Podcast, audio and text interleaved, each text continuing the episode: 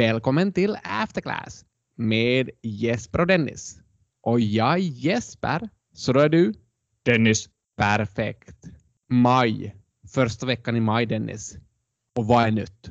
Det blir skilsmässa. Åh nej. Melinda och Bill går skilda vägar. Gates alltså. Bill, Microsoft-grundaren, Melinda, hans fru. Efter 27 års äktenskap är det slut. Blir kanske världens dyraste skilsmässa. Ja, det är klart att lite pengar kommer att byta händer, men det blir ju en viss minskning i deras väldigt goda rykte. Jo, de har ju den här Bill and Melinda Gates Foundation som hjälper till med olika saker där det behövs med väldigt många miljarder. Ja, är det till och med världens största foundation? Jag tror du har rätt där. Och en skilsmässa känns lite negativt. Så möjligen kan det här skada varumärket. De säger väl att de ska fortsätta nog driva den här foundationen tillsammans. Är det stiftelse som är det svenska ordet för foundation? Det låter bekant då du säger det. Så en av världens största stiftelser, och för att bli så här stor så har de ju förstås använt Bills pengar och Melindas pengar från Microsoft, men de har också fått pengar från andra bekanta och andra rika personer. De har ju bland annat det här Giving Pledge, där de lite utmanar andra miljardärer att donera till sådana här ändamål. En annan som är med i det här Giving Pledge är ju Warren Buffett. Och om jag inte missminner mig så har väl också Warren Buffett eh, planerat skänka nästan hela sin förmögenhet till just den här stiftelsen. Och jag, med, jag talar alltså om Warren Buffett, the GOAT. Vi har ju pratat om honom tidigare. Oraklet från Omaha. The greatest of all time. Lite så. kritiserad kanske på sistone, men nu har ju den här bolagsstämman varit igen. Ja, den gick av stapeln i lördags. Så det är då bolagsstämman för Berkshire Hathaway. Det här bolaget där just Warren Buffett är VD. Och på sin högra sida har han sin parhäst Charlie Munger. De är ju 90 respektive 97 år. Och nu samlar de alltså till bolagsstämma där de pratar några timmar och svarar på frågor. En trevlig tillställning. Och jag tror inte man kan egentligen beskriva hur otroligt det här är att egentligen ta två över 90-åriga personer, sätta dem framför hela världen, ge dem frågor som de inte är oförberedda på och de egentligen ger bra svar under alla de här timmarna. De är inte oförberedda. De är oförberedda. Exakt. Vissa pratar ju om det här bolagsstämman som the Woodstock of capitalism. Så det är ju inte riktigt en vanlig bolagsstämma. Nej, det är inte en situation där vi har åtta trötta pensionärer som träffas och pratar lite med en VD och dricker kaffe. Här dricks det Coca-Cola. Ja, det dricks Coca-Cola och stämningen är väl ungefär som stämningen under en söndagspredikan i en ungdomsförening i Munsala. Man ser upp till predikanterna och man lyssnar och lär. Och det är inte bara några som lyssnar och lär. Under vanliga år så samlas ungefär 40 000 personer i Omaha. I år var det väl lite mera online och resultatet finns att se på Youtube eller andra kanaler. Så det kanske vi kan rekommendera. Men borde vi kanske ta en liten sammanfattning? Ja, man kunde ju fundera på lite vad är det de tar upp under ett sånt här tillfälle? Då jag såg på det där så kände jag lite så här att är det lite så att Warren och Charlie pratade om lite samma grejer som Jesper och Dennis har funderat på i Afterclass under det här läsåret. Jag menar, vi pratar ju om den finländska statsskulden i höstas. Och nu är ju statsskulden lite aktuell igen med regeringens ramförhandlingar och så vidare. Och Warren och, och Warren och Charlie fick ju också en fråga om den här statsskulden gällande, gällande USA då. Det finns definitivt en viss överlappning mellan de här två parens diskussioner. Angående USAs statsskuld tog Warren och Charlie upp att den kanske inte är så stor som man till först tror. De sa egentligen att den finns en tillgång som man sällan beaktar när man beräknar andelen statsskuld i relation till tillgångarna. Och vad är den tillgången då alltså? Den här tillgången skulle vara att staten i princip äger en del av alla företag. Eller åtminstone har rätt till en del av alla företags vinst.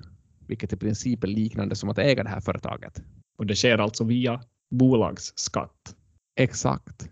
Och det fina med den här bolagsskatten är också att det är faktiskt staten som bestämmer hur stor del skatt de ska ta.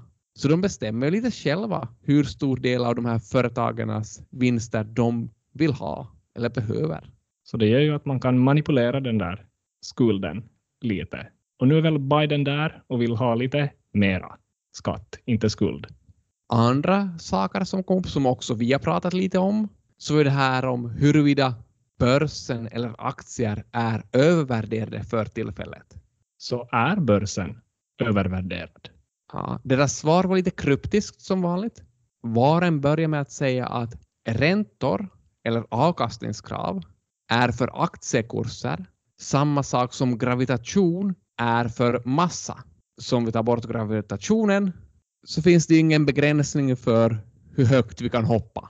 Så om vi sätter räntorna till noll, vidare det här avkastningskravet som vi ska använda när vi diskonterar våra kassaströmmar och värderar aktierna ska vara noll, så då kommer aktiekursen också bara att fortsätta stiga. Men om vi skruvar upp räntorna då, eller gravitationen? Då kommer aktiekurserna, precis som massan, att falla hårt ner till marken. Men de sa också att det som händer på finansmarknaden för tillfället är den mest intressanta filmen som de någonsin har sett. Och de säger att så här långt så har nollräntor och helikopterpengar varit bra för egentligen alla. Och de funderade faktiskt att är det på så sätt att vi genom att ge pengar till allihopa och sänka räntorna har skapat en bättre värld. Men lite så här ironiskt sa de att ja, kan det här verkligen vara den här lösningen på allting? Det har fungerat längre än vad man tror, åtminstone längre än vad man från början hade trott. Men de har en känsla av att förr eller senare så kommer det att komma några problem med det här. För de sa att man ska komma ihåg med ekonomin att man kan aldrig bara göra en sak, utan allt man gör kommer att ha effekter på annat håll. Så delvis ett lite kryptiskt svar, men man förstår väl nog kontentan av det där ändå. På tal om andra kryptiska saker. Bitcoin kom ju också upp. Vi pratade ju i något avsnitt om att den enda frågan som Wärtsilä hade fått till sin bolagsstämma handlade just om bitcoin. Och det var mycket bitcoin relaterat här också, även om svaren kanske var ganska abrupta. För vad sa Warren? Warren sa egentligen att han avstår från att svara för att de som just nu lyssnar på honom, så de är de flesta positiva till bitcoin eller kryptovalutor och det finns ett fåtal som är negativa. Så han ser ingen poäng med att han säger sin åsikt. Han sa väl ungefär att det verkar vara två som är negativa. Vem han syftar på. Kan man fundera. Man såg också i chatten att det cirkulerade mycket bitcoin bland kommentarerna. Men de frågar egentligen den här huvudfrågan att vad är er syn på bitcoin? Charlie sa väl någonting sånt här att of course I hate the bitcoin success. För att valutan kan användas av kidnappare och så vidare, så varför skulle man vilja stödja någonting sånt? Sen fortsatte han att the whole damn development is disgusting and contrary to the interest of society, but I will leave the criticism to others. Så andra får kritisera. Jag vet inte då, mer än vad han gjorde. Eller. Men det blev väl ganska klart. Så inte så kryptiskt svar den gången. Men är man sådana här hjältar så kan man göra på det där sättet. En annan hjältesaga som kom upp i den här diskussionen och speciellt frågestunden var ju Robin Hood, den här trading-appen och hela Robin Hood som ett fenomen. Man frågade vad tycker ni om det? Som svar här så målade ju Warren upp en bild till oss. Och det han sa var att om tio personer skulle bli, skulle bli strandsatta på en öde ö och de visste att de inte kommer att komma bort från den här öde ön. Så då har han svårt att tro att någon av de här personerna direkt skulle börja starta upp en handelsplattform där man kunde handla aktier och optioner gratis. Ja, det är ju en fin bild han målar upp där. De fortsatte ju också att vara lite kritiska till just det här kasinosynen på marknaden och att just Robin Hood till exempel gör det hela till något slags spel. Man har en sån här gamification-version som egentligen liknar något slags lotteri. De funderade till och med kring om det här borde förbjudas. Men de kom väl lite fram till att i det här fallet så är de amerikanska staterna nästan ännu värre med sina lotterier. Och de avslutade egentligen med att säga att lotterier, det är ett sätt att beskatta hopp. Och det här är någonting som inte staterna borde göra. Så en liten passning till Veikkaus här i Finland. Vi pratar ju en del om Robin Hood också i något avsnitt, just det här Nordnet var på väg tillbaks till börsen. Uh, och Robin Hood skulle ju också ha en IPO. Då pratade vi. Jag vet inte exakt hur det ligger till med det där, men någon gång ska det väl ske om det inte brakar ihop, det vill säga. Sa de någonting om spackar då? Den här alternativa vägen att gå in på börsen. Där försökte de väl också ge en målande beskrivning. Ja, att det inte var så bra. Ja, de var väl båda av åsikten att SPAC inte var ett riktigt vettigt koncept och det inte heller skapade så mycket värde för samhället. Nej, man jämförde väl lite det här att så deras bild på en SPAC var ju ungefär det här att du ger ett bolag väldigt mycket pengar och kanske en VD i det här bolaget också en uppgift att under tidspress investera väldigt mycket pengar i något bolag. Så med pistol, mynningen mot huvudet ska man investera och det ska gå snabbt. Så frågan är då, blir det en bra investering om man gör på det sättet jämfört med om man i lugn och ro som Warren och Charlie till exempel får sitta och dricka Coca-Cola och läsa årsredovisningar tills de kommer på vilket bolag de ska investera i. Så vad ska du ta? Pistol och dödshot eller Coca-Cola? Det blir nog Coca-Cola och lugn och ro. Låter bra. Hittills har vi mest tagit upp sådana här generella frågor som inte verkar riktigt ha, ha att göra med deras bolag på något vis. Det fanns väl också frågor om själva bolaget. Jag såg en om ESG till exempel. Att varför gör inte Berkshire Hathaway mer när det kommer till ESG-rapportering? Såg du den? Jag tror till och med det var ett förslag på bolagsstämman att Berkshire Hathaway skulle börja ge mer ESG-rapportering och sen funderade folk varför de har så här på förhand redan sagt att vi vill att ni ska rösta emot det här förslaget.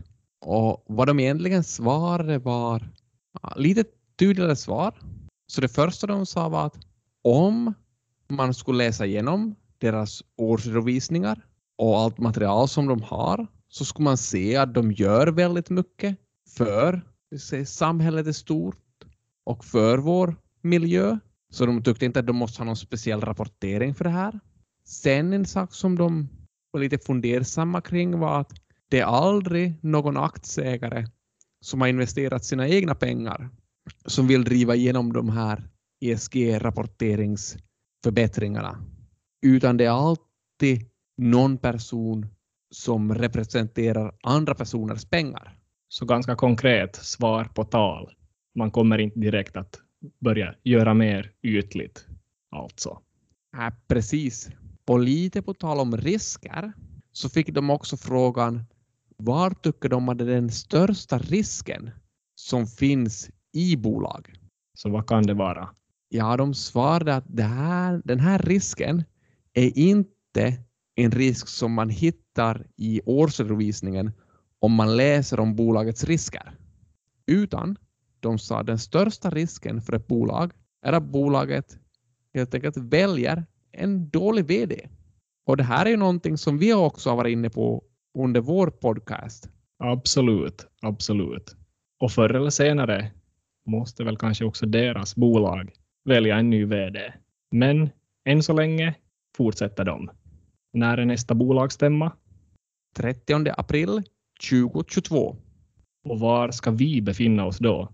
Då är vi i Omaha. Fantastiskt. Det tycker jag låter som en riktigt, riktigt bra plan för framtiden. Så där riktigt slutligen då kom det några investeringstips från de här två herremännen. Det är alltid väldigt sparsamt med konkreta investeringstips. Ofta lite så här att man måste läsa mellan raderna. Men vi kan väl i alla fall avsluta och säga så här att sell in May and go away and come back on St. Ledgers Day. Alltså i september. Då fortsätter vi med nya insikter i After Class.